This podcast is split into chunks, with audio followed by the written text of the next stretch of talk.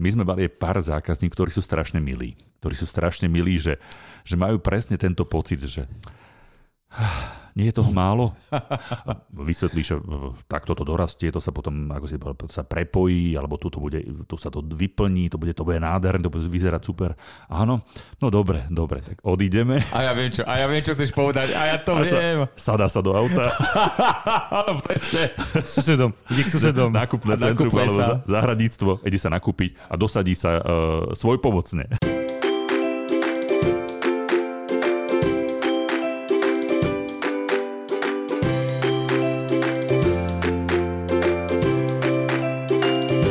Sme rozmýšľali nad tým, že o čom sa budeme baviť, lebo tá jeseň je extrémne bohatá na témy, extrémne bohatá na farby, ale farby si necháme na, na budúci podcast. Dnes sa porozprávame o tom, o jesenej výsadbe. A budeme sa špeciálne venovať e, koniferám, respektíve ihličnatým e, okrasným drevinám, pretože tie nás e, tešia veľmi a hlavne jeseň je veľmi príjemná, príjemné obdobie na to, aby sme ich, aby sme ich vysadili. Povedzme si niečo vôbec všeobecne uh, o nejakej uh, tej okrasnej hodnote vôbec ihličnatých stromov ako taký. Lebo kedy si to bola dom- doména lesa, to je niečo, čo teda samozrejme prišlo z lesa. A akým spôsobom, čo boli tak, z tých prvých takých tých ihličnanov, ktorí, ktorí sa začali vyskytovať v záhradách? Tie záhrady, možno tie pra, pra pôvodné, samozrejme počítali s tým prírodzenými druhmi, našimi domácimi, neboli tu žiadne introdukované Takže určite, ťažko povedať, či teda tam bol ten smrek ako prvý, lebo, alebo tá tuja, alebo, lebo predsa na tých historických záhradách napríklad tuja bola úplne bežne používaná, alebo teda je tam, má bohaté zastúpenie, podobne ako krušpán, keď už sme teda pri tom. Ale keďže sa veci menia, klima sa mení a tak ďalej, tak už to je tak, akože už tak na ústupe. Čiže tie rybčany majú svoju hodnotu bez pochyby, sú krásne, sú vždy zelené, čo je veľký benefit. Na druhú stranu, nie všetky majú tú silu sa meniť počas vegetačného obdobia, čiže treba rátať s tým, že to môže byť taká tá vždy zelená, vždy zelená kostra, ale asi nebude to nositeľ tej premenlivosti. Nie, ale pri všetkých lišanov, samozrejme to treba povedať. Čo ty myslíš, e, že nemajú tú silu sa meniť počas vegetačného obdobia? Nemenia sa im listy, nemajú inú farbu listov, neopadávajú listy, nekvitnú v zmysle, že teda výrazne stále sú rovnako pekné, tak? O, áno, áno, toto je krásny, toto je krásny pohľad na pohár, ktorý nie je poloprázdny, ale poloplný. Kontinuálne pekné až nudne, pekne, ne. Áno. Pekne zelené. Áno. Ale pri niektorých ihličnánoch to je, že, že vieme hovoriť o viem, zimnej farbe? Sú samozrejme aj v tomto výnimky kvázi alebo je tam dokonca aj taká tá dynamika, máme opadavý ihličnán konec koncov, alebo ihličnány, keď už sme pri tom, čiže je tam aj táto premenlivosť. Ale ja myslím, že veľkú hodnotu majú, alebo sa často používali, a teraz nehovorím o tujach, ale okrem toho, že mali veľký význam pri zakladaní záhrad, ako vždy zelená kostra, teda bola snaha dosiahnuť niečo zelené aj počas zimy, keď všetko ostatné spí, čiže kry sú opadané a trvalky sú v štádiach podzemku. Tak e, toto bola ich hlavná úloha vždy, odjak živa. No a potom dosť prisudzovaná až preceňovaná, pre, prehnaná proste úloha takej tej optickej izolácie. Viď tu je za posledné desiatky rokov. Mm-hmm. Je asi predpoklad, že, že prvé, prvé tie ihličnany v nejakej okrasnej záhrade alebo v záhrade alebo niek- u niekoho na pozemku v tom stredoveku alebo, alebo dávnoveku alebo staroveku boli úplne že náhodou, že niekto nie, nie, niečo niekde vyrašilo. Ja som zažil inak takúto náhodu. Eh, kedy si som eh, býval na záhorí a tam presne, že keď sme sa tam nasťahovali, samý piesok samozrejme, ale na pozemku bol asi meter meter vysoká borovica, taká, že do modra ihliče krásne. Nechali sme ju tam. A narastla, rastie, rastie, stále rastie. A stále rastie. Dodnes. A, zra, je, a ja som v tejto chvíli, môžeme o nej hovoriť, že okrasná drevina. Áno, áno, bez pochyby. Každý ihličnatý strom má svoju, svoju poéziu, svoju krásu, svoj esprit. Bez pochyby. Akýkoľvek. Sadenie ihličnárov na jeseň je nejaký rozdiel medzi sadením ihličanov na jeseň a na jar? Lebo stále sa tá polemika vedie o tom, že či sadiť na jeseň, na jar. Naposledy sme sa bavili o tom, že vzhľadom na to, že tie um, okrasné derviny a rastliny už sú dopestované aj v tých kontajneroch, že tam je nejaký vytvorený koreňový bal, že tam je to niečo, čo sa dá sadiť uh, viac menej celý rok, ale predsa len. Viem o niektor- niektorom ročnom období, povedať, že je prívetivejšie alebo, alebo lepšie, vhodnejšie na výsadbu? Tak e, keď si spomínal tie kontajnerované, tak tie napomáhajú tomu, že sa to dosadí takmer celé ročne, ak nejak nemrzne, alebo nie na 40 stupňov. Ale možno tie voľnokorené, tak tie naozaj tie preferované ročné obdobia sú jar a jeseň. Možno ťažko povedať, že ktoré je lepšie alebo ktoré je ideálnejšie. Naozaj záleží, aká je tá jar a aká je tá jeseň. Ale tieto dve obdobia stále platia, alebo mám za to, že vlastne sú vhodné na to, aby sa to vysadzalo. Lebo ten efekt dosiahneme tak či tak.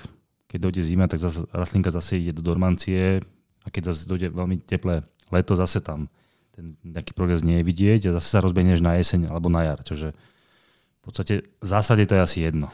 Ale z tohto dôvodu, presne, ktorý teraz František uviedol, tak ja osobne som za tú jeseň. Mám tak pocitovo mm, také presvedčenie, že tá jeseň je celkom prirodzene pre všetky druhy, alebo pre väčšinu druhov, ak teda nehovoríme zrovna o teplomilných druhoch, teraz nemyslím všeobe, teda ihličnany, ale všeobecne. Ale čo sa týka ihličnanov, mm, je pravda, že tamto riziko, treba, keď nastúpi, tohleto skôr, alebo je také, že sušie. Miličany v podstate stále transpirujú alebo fotosyntetizujú, teda majú stále aktívnu listovú plochu aj, aj v zime, ak priamo výrazne ako nemrzne. Teda v zime, aj keď mrzne, v podstate stále transpirujú, čiže vyparujú vodu. Takže pre ne je aj tá zima v podstate rizikom, aj keď sa to nezdá, ale ak je to kontajnerovaný strom, ak e, je teda zapestovaný a v podstate ani tá zima by nemala ubližiť, lebo konec koncov e, stále bojujeme s takým tým predsudkom, že Napríklad tu je uh, na jar, ľudia hovoria často, že, že tu je mi zmrzli. Sú hnedé, vlastne sú suché, zmrznuté. A my stále vravíme, že to nie je, že te, ten, ten ihličná práve že má listy premenené na, na ihličie, čiže on tú zimu, na ňu je kvázi pripravený. Tam je ten problém skôr ten, že uh, on uh, stále vyparuje vodu, hlavne keď je zima taká, že to slnečko je takéto to páliace a, a teda je suchá zima slnečná a nie je teda žiadna nástelka, teda snehová pokrývka. Vyťahuje to vodu z tej rastlinky a tá voda je pri koreňoch väčšinou v pevnom skupenstve, hlavne v noci, keď tá teplota klesne. Čiže ten strom to nemá si kde tú vodu doplniť a on proste jednoducho len uschne, sprosto uschne. Čiže tá zima je tiež riziko, ale ja si nemyslím, stromy iličnaté sú fajn a na, na, na tú jeseň ja myslím, že nenáhodou sme si vybrali túto tému teraz, lebo teraz je fakt ten čas ideálny a teraz by sme mohli vysádzať všetko možné iličnany mm, obzvlášť. No, určite platí je to, čo sme sa bavili naposledy, že je úplne ideálne alebo vhodné obdobie na doplnenie treba strvalkových záhonov niečím, čím, čo vám ešte stále bude kvitnúť. A vtedy sme sa hovorili, spomínali sme tie rozchodníky. Je, že doplňte teraz záhony niečím, čo môže kvitnúť. Je veternica napríklad, tie som nádhernú, som videl dnes ráno, bielu, krásnu, vysokú veternicu či anemone Áno. A, a rozchodníky, pomôžete opelovačom a, a podobne. Otázka v súvislosti s tými ihličnanmi a výsadbou. Počul som aj takú teóriu, lebo hovorí sa aj o tom, že keď to zasadím na jeseň, že nejakým spôsobom dokáže tá rastlina, tá drevina trošku už lepšie prekoreniť, že potom ten štart je, štart je rýchlejší alebo taký, že efektívne vyšší na jar, lebo na jar, keď zasadím nejakú drevinu, tak chvíľočku trvá, kým sa tá rastlina, tá drevina sústredí na to zakoreňovanie. Je v ten takýto rozdiel tam? Je, je, určite áno. Toto je veľmi dobrá pripomienka. Toto vlastne sme možno mali tak trochu namyslené, sme to tak nedefinovali, ako si to povedal ty je to úplná pravda, je to tak, máme to odskúšané, je to aj logika veci. Naozaj rastlinka síce prechádza do dormancie alebo do nihličná, ale v podstate má tam množstvo času na to, aby sa tak nejako skompatibilnila s tým prostredím, s tou pôdu, aby aj prekorenila. V podstate ona stále transportuje fotosyntézu, čiže vlastne sa, aj v zime sa rozrastá, takže ona sa má v takých tých možno stlmených podmienkach šancu, ale pokojne, v kľude rozrásť alebo zakoreniť, presne ako vravíš, má možnosť sa na to sústrediť. Je to lepšie ako tá jar a tá jeseň naozaj tak bohatá, že mnohí, keď sa teraz prechodne ochladilo, majú pocit, že teda končí obdobia a zatvárajú rolety a za, a za zimovú záhradu. Je to škoda, pretože sa dá ešte najbližšie mesiace, dva mesiace určite ešte sa dá sadiť všetko možné ihličnany vrátane. Úplne spokojne. Teraz je práve ten správny čas a teraz by sa malo vysádzať. Ale tiež by som to nedával do pozície, že dobré a zlé. Je to možno lepšie, viac optimálne alebo lepšie a menej lepšie to, to obdobie, ktoré si zvolíme Samozrejme záleží aj o tom, že či to je niekde na severe Slovenska, kde pod lesom to v podstate môžeme vysadiť na jar. Jediný taký ten možno negatívnejší efekt je ten, že to neskôr začne rásť, e, zakorení sa, rozvíja sa, takže, ale to je ten, len ten prvý rok. Tie ďalšie roky to už funguje, ako to má fungovať, čiže je to otázka naozaj toho, kedy máme možno možnosti to sádiť, alebo kedy sa chceme rozhodneme, alebo odhodláme. Dobre, tak e, poďme si teda postupne povedať o tom, Aké by malo byť optimálne stanovisko na vysadenie ihličnatého stromu? Čo by sme mali zohľadňovať e, pri tom, keď idem sadiť ihličnatý strom?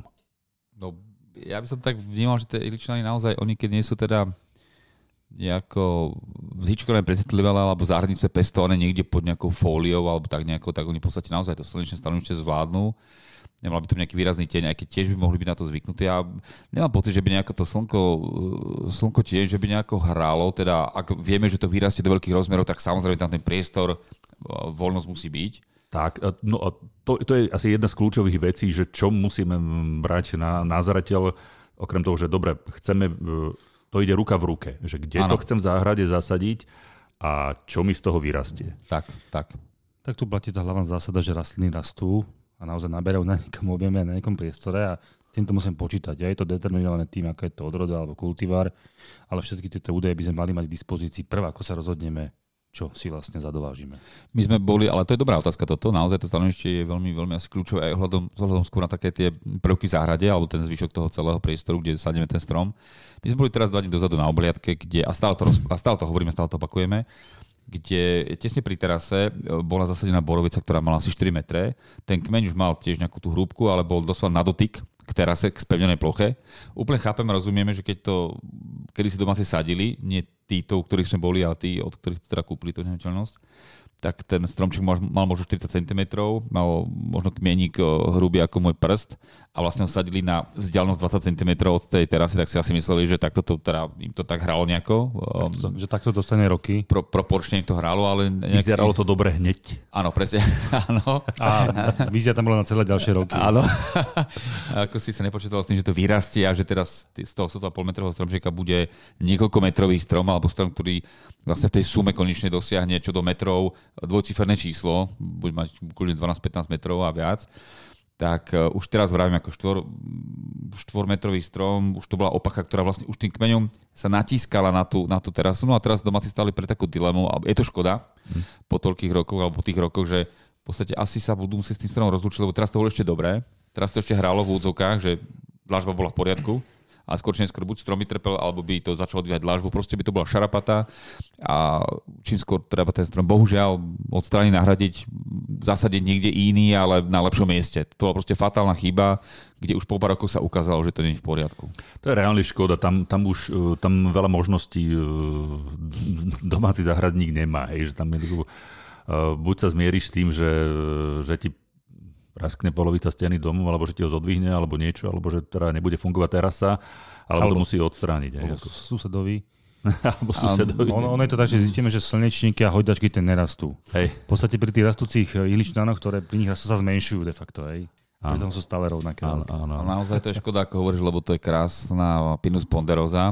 To naozaj má to taký ten, um, taký ten by som povedal, taký poetický mm, habitus. Taký dážnikový, alebo skôr niečo blíži sa k tomu tým má, stredomorským? Má to tak, áno, áno, áno, presne takéto také poetické, to hličie proste vyzerá také, také nadýchané a je to škoda proste takýto pekný strom odstrániť, hoci dokonca zdravý ešte takýto estetický, ale naozaj doslova bol v koridore medzi záhradným domčekom a ešte nejakou stavbou, úplne natesno na, na kontakt s dlažbou teraz pevnenou, celé zle proste. Asi nezáleží, aký to je strom, každého stromu je škoda, keď sa takto ano. nešťastne vysadí a ktorý sa šťastne rozrastá, ale je na nešťastnom mieste. Ale tento konkrétne naozaj krásny, zdravý, poetický, vyzerajúci, fakt ho škoda, proste ľúto mi to je naozaj. Ten, ten výber e, toho miesta a toho, že aký strom sadím, je, je, veľmi, je veľmi dôležitý. To je jeden z najdôležitejších e, rozhodnutí, ktoré ten záhradník alebo záhradkár urobí. Ja hovorím to aj v kontexte toho, ja som pred pár dňami zachytil na nejakom fóre na sociálnych sieťach debatu. Nejaká pani dala mm, do placu fotografiu svojej záhrady, kde v jednom z tých rohov bol už, už takmer majestátne narastený uh, ceder himalajské, myslím, že to bola dokonca aurea. Ale ten ceder už mal niekde, už sa to blížilo, už to bolo k 10 metrom. Áno a zrazu veľký. Hej. Aha. Zrazu veľký, susedovi, ku tie, susedovi tieni na fotovoltejku. Podivu. Je. a, pod, a tak, v dnešných nikto, časoch no, nikto, to tragédia. No, nikto to nečakal. No. Tá, tá bola že debata sni, taká, že, že čo s ním, že ako, či ho teda odpíliť, odstrániť, ja neviem čo. No, ale... Ku podivu vyrastal ten strom. No. no. To vždy ľudí prekvapí, to som teda naozaj šokovaný, no, že to no, no. tak šokuje. Tak sused bude mať fotovoltaiku a oni budú mať čím kúriť zase. No. Nie, nie, ale tak e, to, to rozhodnutie tu nebolo také, ako bolo pri tej Borovici. Ja som teda pochopil z toho, že tá pani si ho chce nechať, len boli tam také rady samozrejme neď spíliť, čo ste nevedeli, že tak narastí a podobne. No. Moja rada bola, aby to nerobili spôsobom, že, že ten strom spília v polovici. No veď práve. Že to je, toto nie je teda riešenie, Presne. lebo už som videl zo párkrát, e, že, že riešenie vysokého stromu je, že v polke spílim jedlu na polovicu. To je No. taký ten kompromis, že aj chcem strom, aj chcem No. vyriešiť svoj problém. To je také, že dvaja sa prú o prasiatko a tak sa ho rozpolia na dve polovice a každý má polku svojho prasiatka. Pri tých A myslím si, že živé. hej, pri tých ihličnanoch by som sa snažil možno uh, nejakým spôsobom vytvarovať ten strom, hej, že zúžiť tú korunu, poskracovať tie konáre, preriediť to alebo nejako, skúsiť to nejako inak riešiť, než len úplne, že tým jednoduchým odpílim v polovici, lebo to... Alebo, alebo si dávať pozor už pri nákupe a kupovať cieľene odrodu, kultivár. No, Nekúpovať samozrejme, treba samozrejme. Pipinu z Nigra kla- klasiku, ktorá bude mať neviem, 6 metrov v priemere a 25 metrov na výšku treba za neviem, proste to bude mať to bude obrovské rozmery po x rokoch, ale kupovať si Alebo prosto... dúfať, že taká nebude veľká, ne? kupovať si naozaj už, už odrodu, ktorá má nejaké konkrétne parametre a hlavne zistiť si aj tie parametre, vedieť do akých rozmerov tá odroda narastie, ten kultivar. To áno, len to, týmto chcem chcel povedať, že, e, že páni sa snažia vyriešiť ten problém a mm, pokiaľ je možno, že ten e, strom nevypíliť alebo neodstrániť ho, tak e, treba hľadať také riešenie, ktoré nie je úplne také drastické. Lebo v, m, ako, dobre, tak mi ostane strom, keď odpílim polovicu, ale vyzerá to hrozné, to, No, to, nejako to nikdy nedorastie, nikdy to nechytí Mhm. mm-hmm. nejaký normálny tvar. Tam to som povedal, že snažiť sa ho trošku nejako tvarovať, Áno. že poskracovať niekde. Nejak... Už riešenie tohto stavu hľadáš, toto si, tak, aha, to, jasné, som, jasné. to som myslel. Ja som teda hľadal nejakú preventívu pre týchto No, stavov. ale- Ale tieto preven- kompromisy sa naozaj dejú aj, je to tak aj možno z toho takého finančného hľadiska, že niekedy naozaj tí ľudia sú donútení zvoliť takýto nešťastný kompromis a potom si radšej na to zvyknú. Inak e, tam, tam, kde bývam, e, je to taká akože staršia výstav, výstavba a zároveň aj staršia výsadba, pretože to sú domy, ktoré sa stavali pred 20-25 rokmi a rovnako aj vznikali tie záhrady. A, a tam, tam je reálne vidieť, že kam, pokiaľ tá za, za, o tú záhradu nebolo postarané, že kam tie stromy narastli. Hej. Alebo ako sa nepočítalo, že tie stromy budú rásť. Presne tak, tam sú tak šialené kombinácie, tak narastené veci, tak vedľa seba, tak sa prekrývajú. V tejto chvíli neviem, čo je horšie zanedbaná údržba alebo zanedbaný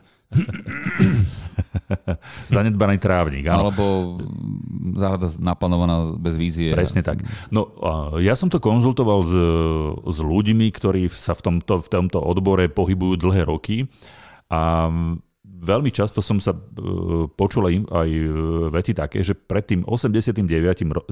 rokom, než sa otvorili hranice, než sa otvoril trh aj, s- aj s okrasnými drevinami, ten sortiment tých okrasných drevín bol veľmi limitovaný. Aj tento množstvo kultivarov, bolo toho strašne málo, čiže bol úzky sortiment.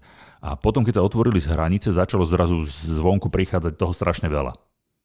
A aj skúsení záhradníci nemali šancu poznať tie kultivary, že a ani, ani sa dozvedieť o nich, že čo sú to zač, ako narastú, a aké budú široké a podobne. Čiže v tom období sa vysadilo veľa nových vecí, mm-hmm. veľa nových vecí, ale bez toho, že by, že by ľudia reálne vedeli alebo mali odkiaľ zistiť, že ako to narastie. je zaujímavé toto. No. Takže je v tom kus aj tohto, akože nie úplne úmyslu, ale, Isté. ale to boli, no, boli nové veci potom. 89. dúfali, dúfali, no, že, to, že to dobre vypáli. Mne sa vždy sa to podarilo. Ja by som teda, nechcem byť zlý, ale samozrejme toto má logiku, ja som za a veľa ľudí takto asi, alebo teda odborníkov postupovalo. Ale aby som možno doplnil tú mozaiku, ja myslím, že sú tam ešte ďalšie dva dôvody.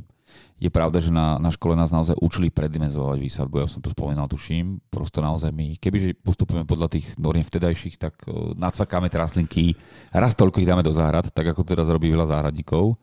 A potom to vyzerá tak, že to vyzerá hneď dobre, samozrejme. A ten klient Počkaj, to počkaj, počkaj, počkaj, počkaj. Povedz nám viac o tomto, lebo to, toto sme nikdy nespomínali. Ani si to nikdy nespomínal a ja ani, Aha. keďže som e, nechodil na takúto školu, tak to ani nepoznám túto vec, ale okej. predimenzovanie záhrady, to, je, to mi príde ako skôr taký, že obchodný pohľad na to, No. pretože takto si to väčšinou ľudia Presne. želajú. Že, Áno, áno, Ale, ne, ne, ale na, na je- sa to asi učí ako technologický postup. To je, áno, Aha. toto, čo spomínaš, Maroško, to je ten druhý dôvod, ktorý som chcel spomenúť, že záhradníci mnohí, nehovorím, že všetci, ale mnohí sa tomu samozrejme nebránia, tejto, tý, týmto normám alebo tomuto predimenzovaniu, pretože naozaj to má pre nich takýto príjemný efekt, že teda predajú tých rastlín viac, keď tú záhradu realizujú o to pokoj, ale ten prvý je naozaj, že sme sa toto učili, len zabúda sa na to, že toto nás učili mm, takto pristupovať k verejnej zelení. K verejnej zelení, kde sme vtedy ešte v tých časoch, tiež už teda mám nejaký vek a nevyštudoval som pred desiatimi, rokmi, ale trošku dlhšie, tak vtedy teda sa rátalo, že v tej verejnej zelení dôjde asi k 50-percentnému úbytku. Mm-hmm. Čiže sa to dvojnásobne predimenzovalo. Čiže sa dávalo, inak povedané normálne ľudskou rečou, dávalo sa raz toľko rastlín, ako by možno bolo vhodné, vhodné z ohľadom na tie druhy, ktoré keby tam boli teda v tom polovičnom množstve, tak oni sa rozrastú po tých rokoch, dvoch, troch, štyroch a zapoja sa a vytvoria taký ten normálny zápoj ale, ale trvá to teda nejaký ten rôčik. Ale nás to teda učili kvázi takto predimenzovať, uh, ale presne sa ohľadom na tú verejnosť, len kde sa očakával 50-percentný úbytok. Mm-hmm. Vy máte určite skúsenosť uh, s tlakom zákazníkov no.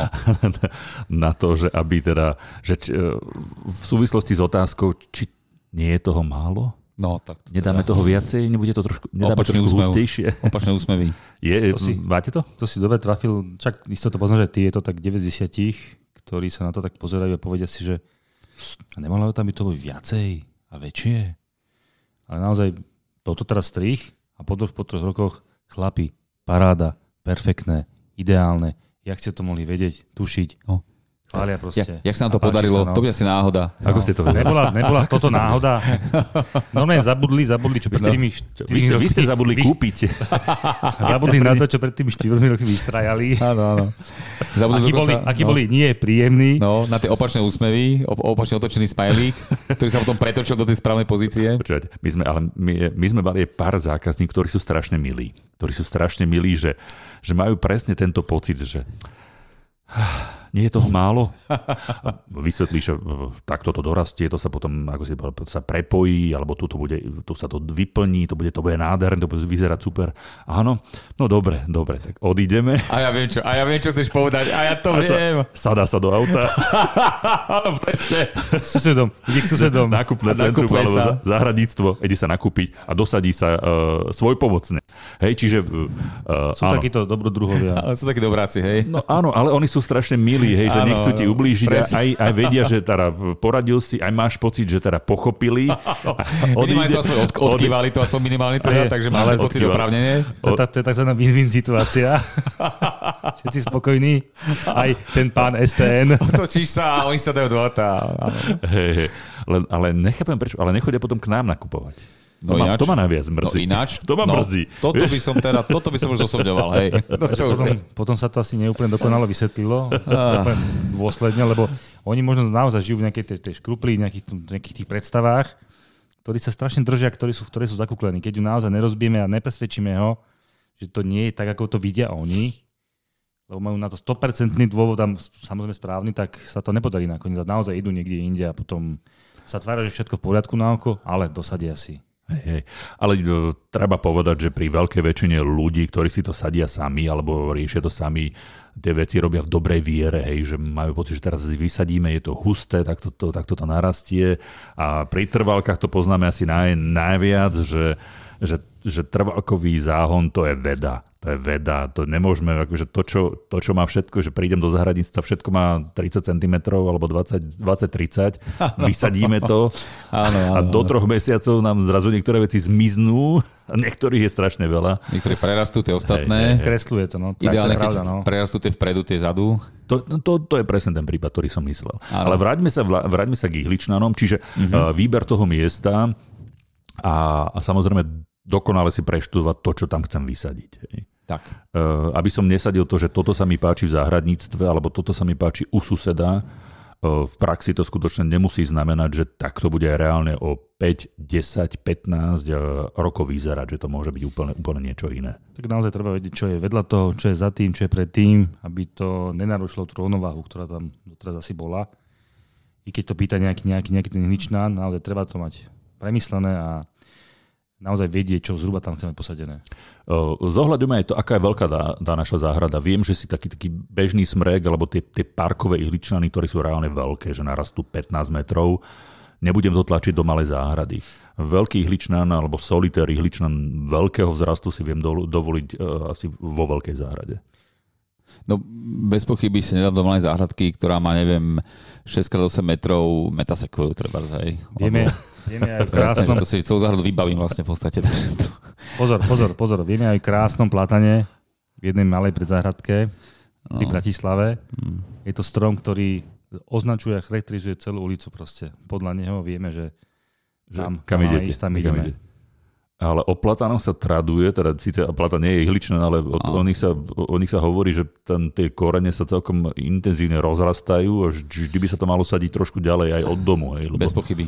majú nejakú silu. Je to, To tak? teda majú, jasné, tie korene sú po desiatkých rokoch hrubé ako kmeň stromu iného a neváhajú vyliezť na povrch. To sú jak, to sú jak obrovské chápadla hlavonožca No. no. ozrutného, čiže obrovského nejako. Takže určite áno. To, Čiže ďalej od stavby. Hej? To ti tie paradoxy, no, že to tak kvázi funguje, ľudia sa tomu tešia, že to tak je nádherné, veľké, identifikovateľné.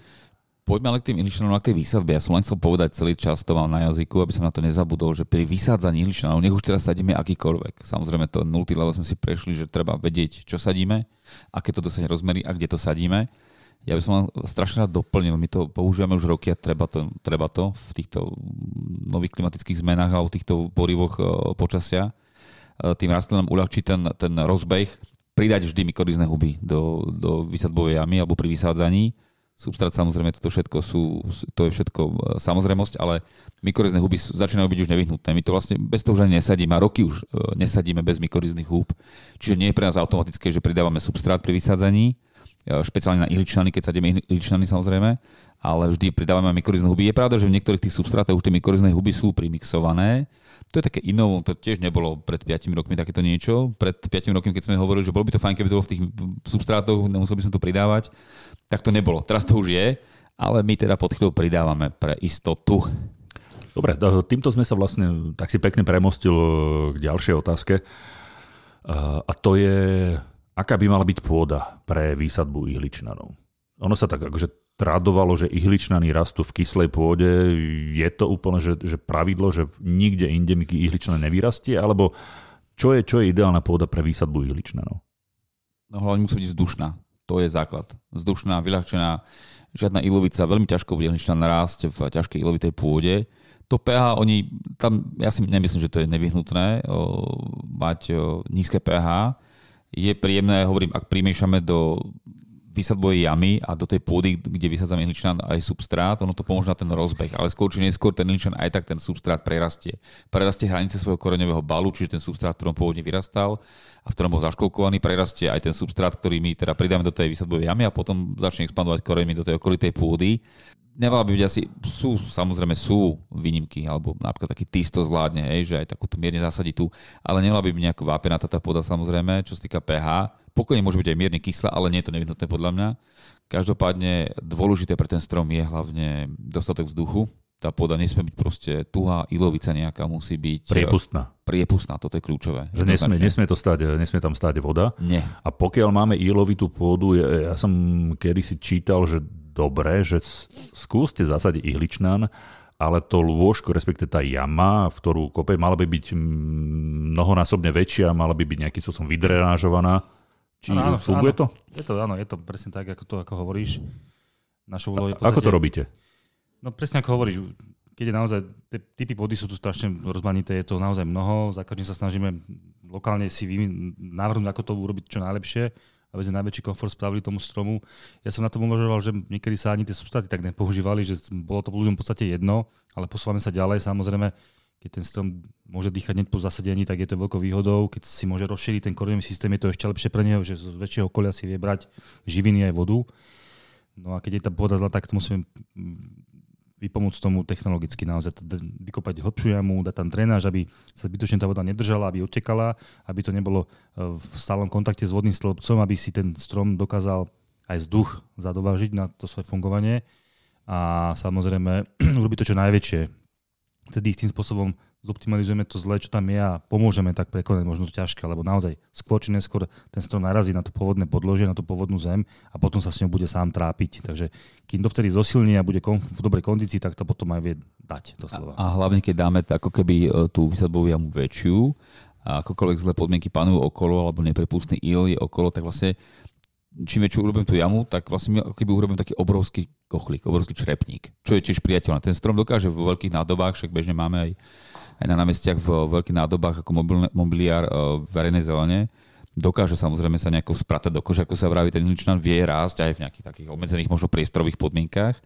Ale dá sa to takto vnímať, aké ultra nehostená pôda, aké naozaj, máme aj takéto, že čisté ilovité jazyky, proste nepriepustné, museli sme to prehrážať trebárs, aby tá voda otekala všeobecne na tej záhrade, lebo tam bola, bolo úplne nepriepustné ilovité podložie, už aj to sme zažili, sme robili také vrty, no, aby sme to perforovali. Neprešli cez ten ilový no. jazyk, tak. Potom tá voda normálne, že utekla ako do sifónu úplne. A dovtedy to stalo mm-hmm. vo vani. Do, doslova trpeli aj, aj teda trvalky, aj trávnik, nielen iličnany. Čiže ak teda hovoríme o tých iličnanoch, o tej vysadbovej jame, tak naozaj, keď urobíme oveľa väčšiu ako zvyčajne, môžeme to vnímať ako jeden obrovský črepník, kde možno ani po tých rokoch nebudú koreň môcť expandovať do toho, do toho ílu okolo, ale bude stačiť ten objem toho koreňového balu, ktorému vymedzíme takto.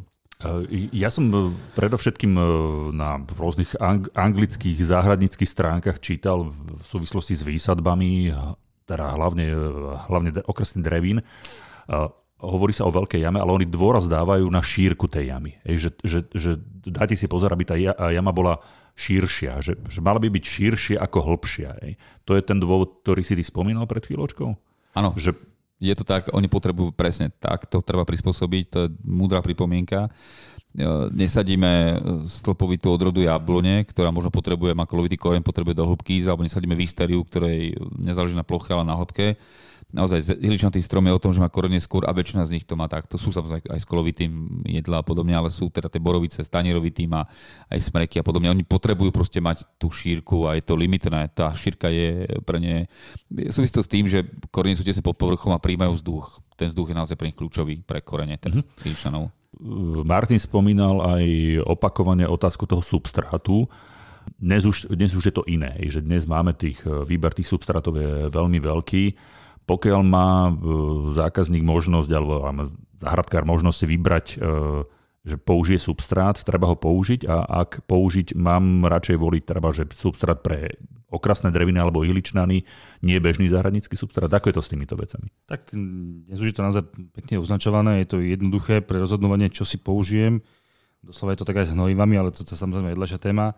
Každopádne ten záhradnícky je len univerzálny. Hej. Ten náhradza možno niečo, čo nám chýba v záhrade okamžite, keď niečo nemám po ruke, ale ak môžem, tak naozaj, keď je iličnan, tak je to substrát na ihličaný, pomôže tomu. Ak je to trávnik, tak nech je to trávnikový substrát, lebo naozaj má nejaké preferencie, nejaké vlastnosti, ktoré tomu trávniku alebo tomu iličnanu čo najviac pomáha. A samozrejme okrem toho teda, že e, je tam prístup toho vzduchu tých živín, tak veľakrát sa stáva, že aj to už, že sú tam také tie vodozadržné zložky a čiastočky, a ktoré proste pomôžu ešte aj vodu zadržať. Čiže naozaj v tejto dnešnej dobe, aká je, a hlavne pri tých letách, tak je veľmi dôležité, aby sa aj tuto posúvala tá technológia dopredu a deje sa to a naozaj už sa ponúkajú nielen na konkrétne stromy, ale aj s tým vlastnosťami tie substráty a isto ich treba používať. Dokonca sme sa stretli s takými kuvičimi hlasmi, že to je vlastne celý marketingový ťah, že tie substráty sú jednaké, oni sa prebalujú do rôznych farieb. Stačí sa pozrieť na to zloženie, naozaj vidieť to tam, že treba ten špeciálny substrát na dreviny, ktoré sú ihličnaté, tak má aj upravované pH napríklad, alebo má konkrétnu mykorízu, ktorá tá mikroza tiež nie je univerzálna, nespieme všetko ku všetkému. Sú huby, ktoré kooperujú s vyššími rastlinami opadavými, huby, ktoré zase naopak snápajú na korienky iba ihličnanov, huby, ktoré výlučne iba na korienky treba z kyslomilných druh, ako sú rodendrony a čučoriedky. Čiže aj tie huby sú špecializované organizmy, takže aj tá mykoríza je tam podľa toho pridaná. Aj to, čo Spomínal, tam tie vyľahčovače rôzne, alebo naopak tie ilovité čiastočky, ktoré chytajú tú vodu, tak tiež pre iný druh zasa rastlín je to určené. Máme napríklad substráty na levandule, kde e, sú látky, alebo to zloženie proste stimuluje e, levandulu a podobné polodrevité krík tvorbe silíc a vďaka tomu sú tie potom aromatické, že tieto kríky a sú najvyššie tieto substáty vyľahčené, sú presne tak, ako to tie rastlinky potrebujú. Čiže v tomto sa pokojne môžeme na toto spoláhnuť, na toto delenie, je to pekne farebne odlišené. Prosto, ja viem, že v prvom momente si človek povie, tak dobre, ale ten univerzálny je lacnejší a tento treba pre okrasné iličnaté dreviny je drahší o niečo málo a teraz keď povie, že potrebujem dve vrecka, tak, tak sú tam nejaké centy alebo eurá. Je to len pár eur ale tej rastlinke dáme naozaj to, čo potrebuje. Ak teda na tomto nejako neskrblíme, ak teda chceme dopriať tomu, čo vysádzame, to maximum, tak má zmysel sa uh, na to takto, že spoľahnúť a teda použiť to najlepšie, čo máme k dostaniu.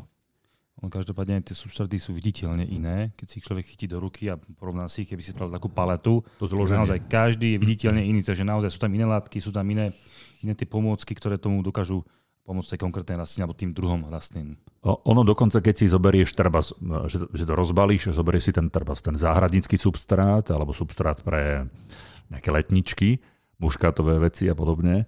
A keď si pozrieš e, ten substrát pre ihličnany, okrasné dreviny, aj, tam aj tá farba je iná. Hej. Už aj, aj tá váha, vidieš, tu, tu tá vzdušnosť je tam doslova vidieť, hej, že je trošku tak, že nadýchanejší, taký voľnejší mm-hmm. ten substrát. Aj farebne, že tam tie univerzálne sú viac tmavé, tu je viac tej aj rohoviny, aj trošku piesku v tom. Piesok sa tam dá pridáva trošku. Ne? Áno, áno, aj kokosové vlákno, rašlina, sú rôzne komponenty a to už len na taký ten, to už len taký ten vizuálny, ten fyzický, ako keby, to už len tá fyzika, ktorú vlastne vnímame senzoricky na prvý pohľad. A samostatná kapitola je ešte aj chémia, kde môžeme porovnať napríklad substrát na letničky má oveľa vyšší obsah fosforu, kde zase substrát na okrasné ihličnaté dreviny má napríklad viac toho horčíka. Čiže tam ten fosfor je zbytočný, keďže tam to kvitnutie nie je primárne, lebo prvok fosfor je teraz odpovedný za nasadzovanie kvetných pukov. Naopak tam skôr ten horčík treba urobiť krajšie vyfarbenie toho ihličia a ten horčík zase nepotrebuje až tak tie letničky, ktoré majú rýchly cyklus, eh, majú vlastný životný cyklus iba počas jednej sezóny a tam je to hlavne o tom kvitnutí, aby to furt neustále kvitlo. Dobre, zasadili sme, zasadili sme ihličnan, vybrali sme si správne miesto, čiže pri tých ihličnanoch pokiaľ máme veľkú záhradu, môžeme že fakt, že veľké kultivary, sadiť veľké stromy, len si treba pozrieť e, správne tú veľkosť. Pri ihličanoch máme samozrejme možnosť mať neviem, rozložité tvary rôzne, e, napríklad e, borovica, vateréry. Vateréry je, teda spomenul som to kvôli tomu, lebo to môj obľúbený kultivár alebo druh borovice, pretože rastie ako taký rozložitý ker, keby. Mm-hmm. Že? Pekne tvarovateľný. Presne tak. E, a veľmi mi to pripomína všetky tie majovky filmy, pretože tam tieto tento typ borovice, tie, tie rozložité kríky boli. Pozadne sa skrývali tí indiáni. Máme veľmi nízke ihličnany. Máme stĺpovité, kde že pokiaľ mám tú menšiu záhradu, tak asi volím tie stĺpovité. Či, či sú to cyprusy, cyprusovce, alebo alebo tie spomínané tisy. Lebo tam, tam ten nárok na priestor je iný. Že aj keď mi teraz, že narastie vysoko ten, eh, ten tis, aj keď Ty zarastie pomaly však. Veľmi pomaly. Veľmi pomaly. Ty to vedel. Ty to byl. Takže tam, tam... A potom sú ten nízke. Aj, lebo borovica nie je len veľký strom. Borovice sú už dnes všetky tie, tie brepa a všetky tie vyšľachtené kosodreviny. Tak, áno. Tam, inak, e, je tam nejaký rozdiel medzi, medzi nárokom na, na pôdu pri nejakej silvestriske a nejakom tom mugomops? Nejaké karpete? Nie, ja myslím, že nie. Možno ten mugo potrebuje maličko moznejšiu, ale tam ten istý nárok je podľa mňa aj na tú chémiu, aj na tú priepustnosť aj to slnečné výhradné stanovište, podľa mňa to je, je, je to, ako hovoria naši českí bratia, prašťak uhoď. Mm-hmm. Ale pozor, ja pri tých kosodrevinkách akože sú na tom obze, akože áno, aj ale sú také, že teda častokrát si ľudia myslia, kosotrevinka nizučka 30 cm pri zemi, no sú aj také, ktoré majú cez pol metra aj meter, samozrejme. Takže aj dva. To, no dokonca, hej. To tak, Choďte do Tatierov, vidíte. No, Napríklad. Ale nehovoriac, tak to vravím, aby to boli prekvapení, že toto rastie, treba sa naozaj zistiť. Fakt, tie, tie kultvary sú úžasné a naozaj si je z čoho vyberať. Nielen čo do tvaru, veľkosti, lebo inak, ja som to už hovoril dávno, z iličnánov samotných čo z Ličnanu? Z Borievky by sme vedeli urobiť celú záhradu samostatne. Lebo Borievky sú úplne pokrivné, polahnuté, fakt 10-15 cm, totálne pri zemi, maličko. Potom sú také tie pokrivné, ktoré sú trošku také huňatejšie, že 30 cm a tak ďalej. Potom sú rôzne guľovité, krovité a tak ďalej. A potom sú také potom sú také až stĺpovité. A čo do farieb je tam naozaj tiež pestrá škála farieb. Je tam tá sitozelená, sviežozelená, zelenožltá, žltá, modrozelená. Takže, takže v takomto ideálnom prípade, keby sme boli veľkí fanúšikovia treba z borievok, tak do, do, do, dokonca vieme nejakú kompozíciu urobiť výlučne iba z borievok, keď to mám takto prehnať. Chcem ti povedať to, že tie ihličnany sú strašne rozmanité a naozaj sú tam krásne kúsky, krásne kultivary a oplatí sa mať zo pár takýchto v záhrade, lebo to sú také skvosty, ale to už by som potom vnímal ako solitéry. Tak ako keď máme v záhrade treba z nejakú skulptúru, majme treba tú vatrérku, pekne tvarovanú a to je presne aj tá živá symbolika, je to živé, je to vlastne aj, aj teda tá, tá, tá, tá umelecké dielo a zároveň je to, je to taká, takéto ťažisko alebo ten bod, ktorý mal byť vidno z, každého, z každého kulta záhrady, je to prosto tá dominanta. E, mimochodom, keď sa bavíme o tom, že, že dominanta alebo soliter alebo podobne, Cedrus deodara alebo Cedar himalajský pendula, to, to sú tie previsnuté, to je, tam je originál každý jeden. My sme sadili v jednej záhrade na strednom Slovensku, fakt, že veľká záhrada, ano. taký 3,5 metrový soliter stĺp, z ktorého rôznym spôsobom rôzne krivé vyrastali konáre a vyzerá nádherne. To je akože nepriestupný, úplne až k zemi narastený za tých pár rokov, to je, to je akože krása, nádherný solitér. To sú úžasné, bizarné tvary, ale naozaj toto si môžeme dovoliť vo veľkej záhrade, kde teda môžeme venovať x metrov štvorcových na takúto krásu. Sa, inak sa priznám, že bolo to aj dobrodružstvo sadiť. Ináč to muselo byť, to muselo byť celkom aj náročné. To bol kvetináč, teda. kvetináč ktorý mal uh-huh.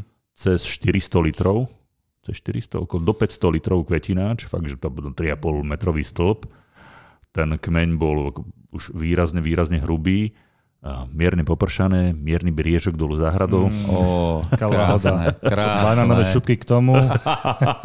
to si nepotreboval. to, si, to si nepotreboval. Ale veľký strom a veľký zážitok pri sadení. Mali ste efekt banánových šupiek bez banánových šupiek. Áno, žiadna rovina, všetko bolo dolu kopcom a záhrada krásne vykosená tráva. Paráda. Že ten, strom bol, ten strom bol tak veľký, také má dlhé ramena, že ste museli aj podopierať rovno, nie? už len, už len o, o, vybrať alebo odstrániť, odstrániť ten kvetináč z toho, z toho koreňového balu. Inak. A potom Ako to to robíte vy? Vy ho zničíte alebo zachováte ten veľký kvetináč? No to, toto presne záleží od toho, že, že kde to sadí. Že tu, bolo, tu nebol priestor na to, aby sa to kvetina zachoval. Tu si, tu si ho musel zničiť. uh-huh, uh-huh. Tam si nemal okolnosti, nemal okolnosti alebo prí, príležitosť na to, aby si to, aby si to zachoval. Spomínal si tie borievky. Uh, áno.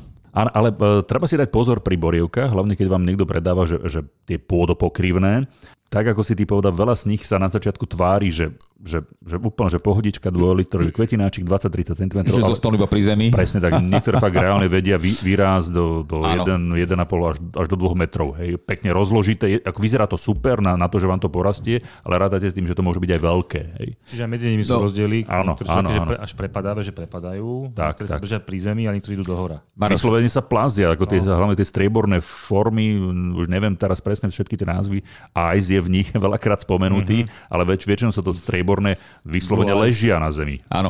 Lezia. Lebo ak to zvolíme nesprávne, tak môžu byť až také veľké, že presne ten meter a pol, že počase, nehovorím, že po roku, po desiatich, ale po 20 vytvoria priestor, kde môže v tých chodbách popod nich, pomedzi nich a tak ďalej, kde môžu žiť mačky, psi krysy, alebo dokonca prespávať bezdomovci.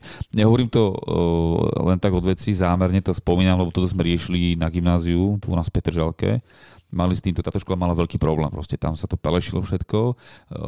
Pôvodne pokryvné borievky, ktoré tam kde si kto si pred 50 rokmi zasadil, tak to tam 30 rokov rástlo, že keď my sme tam študovali, tak to tam rástlo a vytvorilo to presne takýto meter, meter a pol vysoký pokryv, kde pod tým povrchom zeleným boli doslova tunely, no. to bolo ako v, v tuneli Vietkongu vo Vietname. Semeni, proste, semenište hríchu. To, to, to, pre mačky boli normálne, že kinosály. Tam už doslova spali, prespávali proste takí všetky pobudovia, ktorí tam teda nemali čo robiť a, a už bola škola z toho nešťastná, fakt. Tak sme urobili radikálne riešenie, všetko sme to teda odstránili a urobili sme tam výsledku, ktorá bola vzdušná a viditeľná, transparentná. Áno, ja som veľakrát videl, že ľudia presne riešia tento problém s tými borievkami uh, vyholené, že ono to už má už takmer akože kmeň. Vyzerá to dobre celkom, že dá, dá sa s tým ešte niečo, dá sa to zachrániť nejakým spôsobom, že keď uh, radikálnym rezom to spravíte, že necháte len tú hornú časť, taký áno, dážnik. Áno, áno, hej, si to vytvaruješ na strom, hej. Presne, to presne robí, hej, to, toto sa dá. Tak. Eh, poďme, poďme uh, späť k tým teda ihličnanom v zmysle eh, starostlivosti, respektive výsadby. Mulčujete? Treba ihličnany mulčovať? No, ja by som to povedal takto, že všetko to, čo im nasimuluje ako keby podmienky, na ktoré sú možno zvyknutí z prírody, tak má zmysel. A je pravdu, že v tých hličnatých lesoch, či už našich, alebo aj nižšie položených, je taká tá prírodzená nástelka. Či z hličia, či z nejakých zvyškov organických. My nasielame, mučujeme poviem otvorene. Možno nie tak z na ten strom, ale z na tú pôdu. Lebo ten, tá nástelka má primárne chrániť jednak tú pôdu a jednak možno vytvárať takúto mikroklímu, držať aj tú prirodzenú vlhkosť pri pete toho stromu a pri jeho koreňoch. Ale určite to mulčovanie už vnímame ako nevyhnutné, čiže nenechávame proste v holú pôdu, ale vždy ju nastielame rôznym organickým materiálom. Snažíme sa teda, kedy si sme hodne priznám používali e, štrk, kamenivo a kamennú drvinu, je ale pravda, že pri tých letných infernách sa to samo o sebe hrozne rozhorúči, sa to naspäť tým rastlinkám strašne teplo a vytvára to nekomfort. Tak sa snažíme takú organickú alternatívu, ktorá ale nie je iba obyčajná kôra, tá bežná, ktorá sa rozfúka za rok, ale skôr kombinujeme nejaké drevné štiepky a tie borky a proste také tie lepšie materiály. My dávame, dávame píniovú kôru mm-hmm. v tých vyšších frakciách alebo väčších frakciách a taký drozd ešte nedorastol. Super. Tá má, áno, má svoju váhu, má svoju veľkosť. 12 na 16, taký drozd ešte nedorastol. Nech sa páči. To je tiež riešenie, presne. Počkaj, však počkaj.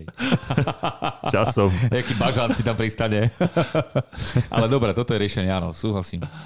A, a to, je, to je trošku iné. Inak samot, samotné mulčovanie, to je, to je tá, téma sama o sebe.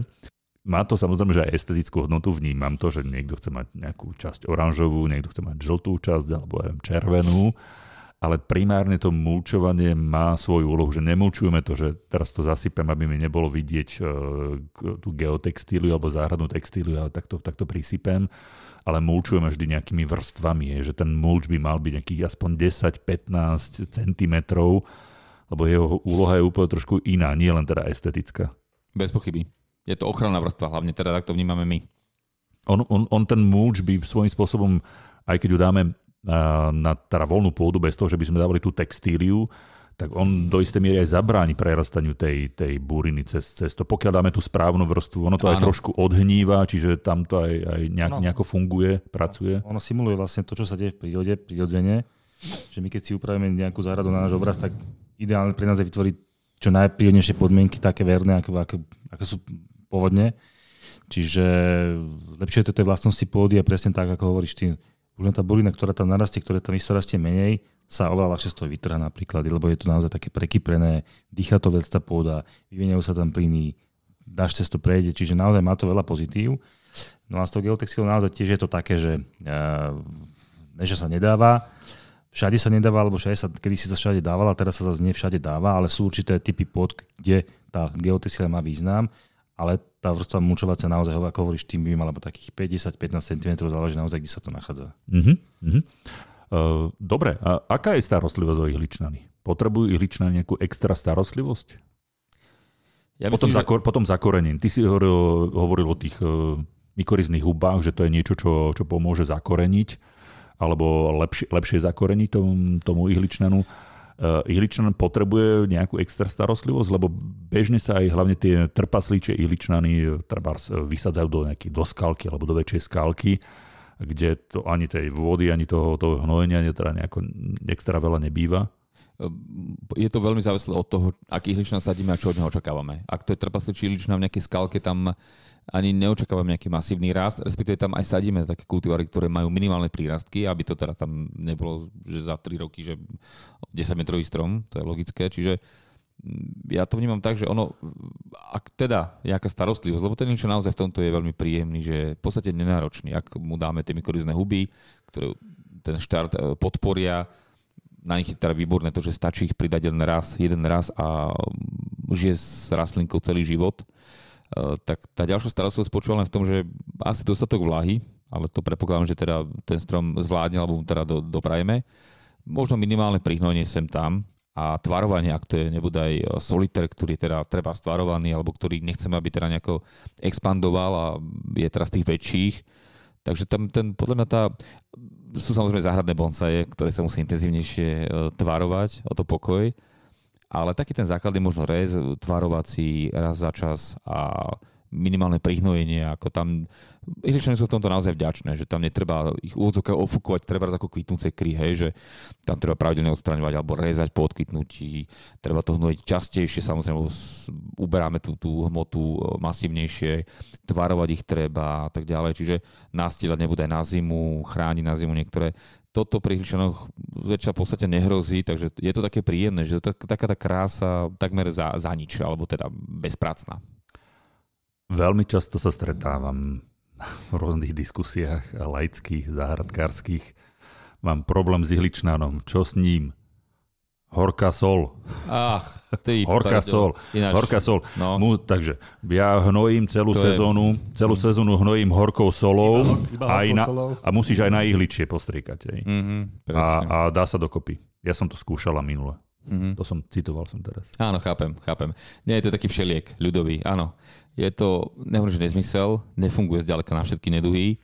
A na toto už je Michal citlivý, náš dobrý kamarát arborista, ktorý presne to takto vníma, že to je taký ten ľudový všeliek, ale nefunguje to. Je to, je to hlavne iba taká kozmetická úprava, lebo tá horká sol obsahuje veľa horčíka a ten teda je súčasťou teda farby a vy, dostal tú, tú zelenú farbu zvýrazní. Na chvíľu, ako keby ten strom dá do kondície, ale ak je treba pri koreňoch nejaký problém, že stojí vo vode ten strom, alebo má nejakého škodcu, alebo trpí nejakú výrozu, alebo má nejaký iný problém, tak určite to nepomôže dlhodobo. My sme to párkrát komunikovali, keď sa ešte nedávalo ani toto len, že bolo to naozaj, pomôže aj týmto napríklad, hej, len ľudia si to potom zobrali, že toto pomôže, to všeobecný liek na všetko a už to potom preháňali. Tiež to neplatí univerzálne a keď je to veľa, tak je naozaj toho veľa a už to potom nemá efekt na ten strom. Len no, zbytočne zasolujeme a zbytočne robíme komplikáciu, takže tiež z mierou, hej, hotiaľ potiaľ a hlavne na tú vitalicu alebo na ten rez, alebo potom reze naozaj veľakrát stačí naozaj tá voda, tie podmienky na to, aby ten strom dobre prosperoval. Pomôže postriekať ihličie horkosolou? No to je, áno, to, to je ešte taký liek, že... To, sa, to, bol, to, to bol nejaký to, ovocinár. To, to, bol isto nejaký nie, ovocinár. To, počkajte, ale toto je štandard, akože to je v každom nie, druhu, to, každý no. tretí so, komentár je uh, polia, pohnojiť horkou solou a... A ešte k tomu a, aj, aj postrikať? Aj, aj postrikať. Horkou solou. Áno, to je také, áno. áno, také už duplicitné, teda nemá to možno až takú logiku, pretože buď toho hnojivou zálievkou v tom predpísanom no, pomera o množstve uh, zalejeme a prihnojíme to ku koreňom, alebo teraz sa traduje presne, že sa tá polovičná koncentrácia a no, sa to strekne ako keby na list, čiže sa predpokladá, že tam sa to rýchlejšie príjme. No, neviem, ja toto, neviem, podľa mňa cesta, ale OK, keď to niekomu funguje, ja to nerozporujem, ale je to naozaj dosť zaužívané, všimol som si to, hej, je to také rozšírené. Teda dosť. Hej, hej, keď si ešte odmyslíme o toho, že, že nie, niektorí dokonca hnoja horskou solou, nie horskou solou. ale je pravda, že horská sol nefunguje na juhu Slovenska. A čím to asi bude? Tam funguje morská sol. Uh, áno, Ešte to, už je tak, no. to už tak bližšie, hej, to už no. zase na druhú stranu, hej. Ale Inak... skôr viac kuchyní už potom zase. Kuchynská sol. Hej. Inak, uh... to je pod kuchynským oknom vždycky, keď nejaký hličná. Alebo rovno chloriť sodný. Mm. Keď sa bavíme o tej soli, uh, tak veľa rastlín, uh, keď pozeráš na cudokrajných stránkach, tak uh, veľmi často sa jedna z tých vlastností, ktoré sa tam udáva, je, akým spôsobom reaguje treba, na, slaný vzduch aj, alebo na, na, na ten vietor, ktorý veje, veje od mora, hej, lebo tak tam to je tej soli je viacej. Mm-hmm. Takže niek- jedna z tých charakteristík, ktorú riešia, tam sú, sú takéto, takéto, to je takéto veci. No toto už neviem, kto by si u nás e, všímal pri nákupe dreviny to sa ani neuvádza. Keď si ľudia, no však toto, keby sa to ešte uvádzalo, no, keď si už ľudia nevšímajú pri nákupe teda na toho stromu, že do akej výšky ten kultúra, ktorý si kúpujú, do, do, dorastie. Rez ihličnanov. Rez ihličnanov nie je to zase také úplne, že jednoduchá vec. Či, či je to jednoduché, lebo ja som počul aj rôzne názory, že vám ako vyrastenú borovicu, odrež to, ona si sa s tým poradí si s tým, s tým konárom, sama sa to zahojí, zacelí, nemusíš tým nič riešiť sú, sú ihlečnany vyslovene takto odolné, aby, aby to bez, bez problémov zvládali. Ja mám skúsenosť, e, skôr než teda dám vám slovo, ja mám skúsenosť napríklad s, s borievkami na kmienku, alebo tými tvarovanými borievkami. Tie sú celkom akože tak, nie je to úplne, že, že easy s nimi, že, že treba opatrne s tým, s tým rezom pri tomto type borievok. Tak keď, keď opomeniem živé ploty, ktoré treba rezať pravidelne a pravidelne, to znamená, že a vlastne to tým pádom platí všeobecne, že nerobí to raz za 3 roky hlboko trebárs, ale robí to naozaj pravidelnejšie, každý rok isto a možno menej toho odoberiem, menší šok tomu stromu spôsobím a dokáže sa na to ako keby privyknúť, že lepšie potom zvláda ten res. Že nerobí to, eh, my sa stretávame s vecami, kde 5 rokov nerezaný strom, je to široké, rozvetvené, rozhárané a potom chcú od nás, aby sme to dali do pôvodných rozmerov. Už to nejde. Lebo tam je už staré drevo a ten iliš tam veľmi ťažko, ak vôbec, obráša na tom, na tom starom dreve. Čiže nezanedbať ten res, aby bol pravidelný. Tam, e, tam asi platí, platí pri tých ihličnanoch to, že keď, keď mám hlavne tvarované ihličnany, ej, rôzne borovice, e, že keď chcem, aby... Špírali. Pre, špírali a tie pompóny, a, alebo tie borovice na kmienku, teda, mi tá borovica, lebo vidím teraz, že borovice na kmienku, to je, je to veľmi populárne teraz, Pestuje sa to veľmi často v, v kvetináčoch, veľkých kvetináčoch. A keď sme boli teraz, e, motali sme sa po Alpách, tam je to pred tými hotelmi alebo penziónmi, je to veľmi populárne mať v nejakom dizajnovom veľkom kvetináči zasadenú borovicu v, na kmienku. Tam si treba dať asi pozor, že presne, že keď mi to ujde na jar že, že ne, a chcem udržať ten, ten tvar, tam, tam, ten, tam je dôležitý asi ten jarný rez. Alebo, alebo taký skôr ten prediarný. No, nikdy nie je dobre, keď sa to robí počas vegetácie samozrejme. A nie je dobré, keď sa to robí úplne dormancii. Tam to treba naozaj vystihnúť. Čiže už začne treba, že začne rásť, aké tieto nové prírastky, tie ešte také tie meké, tie by sa asi mali odstraňovať alebo, alebo, alebo strihať, keď chcem udržať nejaký ten pôvodný tvar. Uh, dobre, dobre. Takže to, to by sme mali ihličnany. My sa, dobre sme sa porozprávali o ihličnanoch. Uh, opäť nám je úplne jasné ne, všetkým. Tie rododendróny. Rododendróny sme nestihli. Rododendróny a kyslomilné rastliny si dáme na niekedy na ďalší, ďalšie týždne. Tam sa môžeme porozprávať o všetkých tých kyslomilných rastlinách. Lebo tak teraz je tá sezóna vresov, rôznych vresovcov, japonské pierisy, leukote, to sú všetky tie, tie stálozelené veci, ktoré nám teraz robia na jeseň, na jeseň radosť aj s okrasnými tekvičkami Takže o kyslomilných rastlinách sa e, pobavíme niekedy na, na budúce a spomeniem aj tie, tie rododendróny. Dobre, chlapci, ďakujem veľmi pekne. Teším sa na, na budúci týždeň. Aj my. Učíme sa s našimi poslucháčmi. Martin Čurda, Ferolašák a Maroš Havran. Do počutia pri ďalšom vydaní podcastu magazínu Nová záhrada. Ahojte. Ďakujeme, majte sa. Pekný deň.